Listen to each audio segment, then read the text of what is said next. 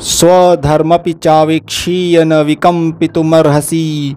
धर्मादियुद्धाक्षेयो नियत्य क्षत्रियस्य न विद्यते। तथा अपने धर्म को देखकर भी तू भय करने योग्य नहीं है। अर्थात तुझे भय नहीं करना चाहिए, क्योंकि क्षत्रिय के लिए धर्मयुक्त युद्ध से बढ़कर दूसरा कोई कल्याणकारी कर्तव्य नहीं है।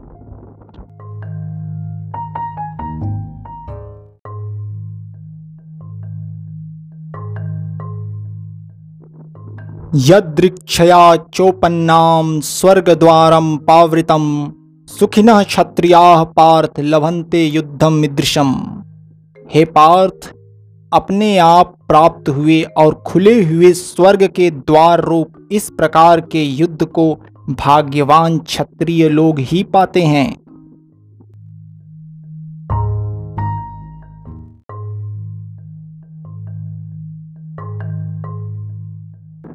यहाँ भगवान श्री कृष्ण अर्जुन को समझा रहे हैं कि जो भी परिस्थिति तुम्हारे सामने प्रस्तुत है, जो कि अभी युद्ध की है, ऐसा युद्ध किसी भाग्यवान को ही प्राप्त होता है, इसलिए किसी अन्य विचारों में मत पड़ो, युद्ध करो।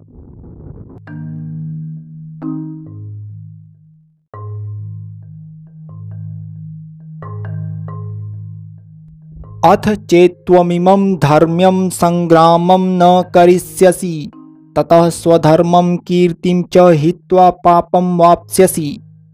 किंतु यदि तू इस धर्मयुक्त युद्ध को नहीं करेगा तो स्वधर्म और कीर्ति को खोकर पाप को प्राप्त होगा।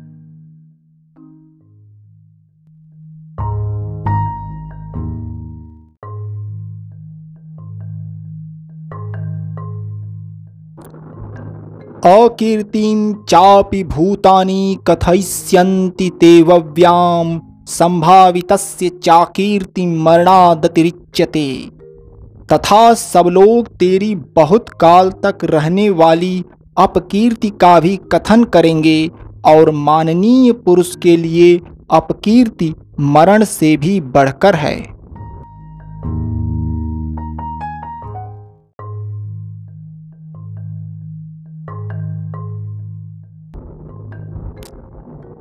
भयाद्रणादुपरन्तं मन्स्यन्ते त्वां महारथा येषां च त्वं बहुमतो भूत्वा यास्यसि लाघवम्।